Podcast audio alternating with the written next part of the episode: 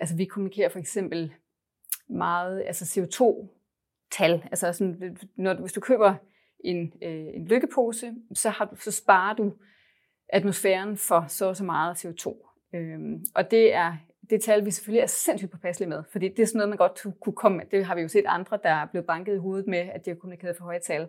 Så der er vi ekstremt konservative, eller vi kommunikerer faktisk, vi underkommunikerer. vi, øh, vi har sat vores tal meget lavt. Så for eksempel har vi, vi går ud fra, vi har lavet vores beregninger, vores CO2-beregninger sammen med en virksomhed, der hedder MyClimate, som er specialiseret i det her. Så de bliver tjekket, dobbelttjekket, trippeltjekket, øh, for at vi kommunikerer, øh, at vi ikke overkommunikerer tallene.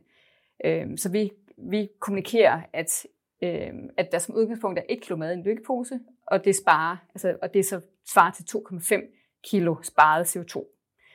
Det er meget lavt sat, fordi tit er der 2-3 kilo øh, mad i en lykkepose, men det har vi valgt at sætte lavt for at være på den sikre side. Fordi øh, netop for ikke at, øh, at komme i problemer, fordi der er stor fokus på det. Øh, så det, det er noget, vi er meget fokuseret på. Vi har også meget fokus på det over for vores partnere. Altså det der med, at, man ikke, at de ikke kommunikerer noget, de, øh, der ikke stemmer, eller de ikke kan stå inden for, eller vi ikke kan stå inden for, at de ikke kommunikerer øh, resultater, som, som ikke har levet op til de mål, vi har sat, eller sådan meget, meget opmærksom på, at det, der bliver kommunikeret, er korrekt, og tit også, eller, eller hvis det ikke er korrekt, så i hvert fald, at det ligger under. det, øh, altså, at vi underkommunikerer øh, og ikke overkommunikerer. Der er rigtig meget fokus på, på, øh, på greenwashing i øjeblikket, altså det her med, at, øh, at, man, at man bruger en god sag til at øh, vaske sit brand, om man vil ikke vaske sit brand grønnere. Øh, og den, den fælde må vi aldrig falde i.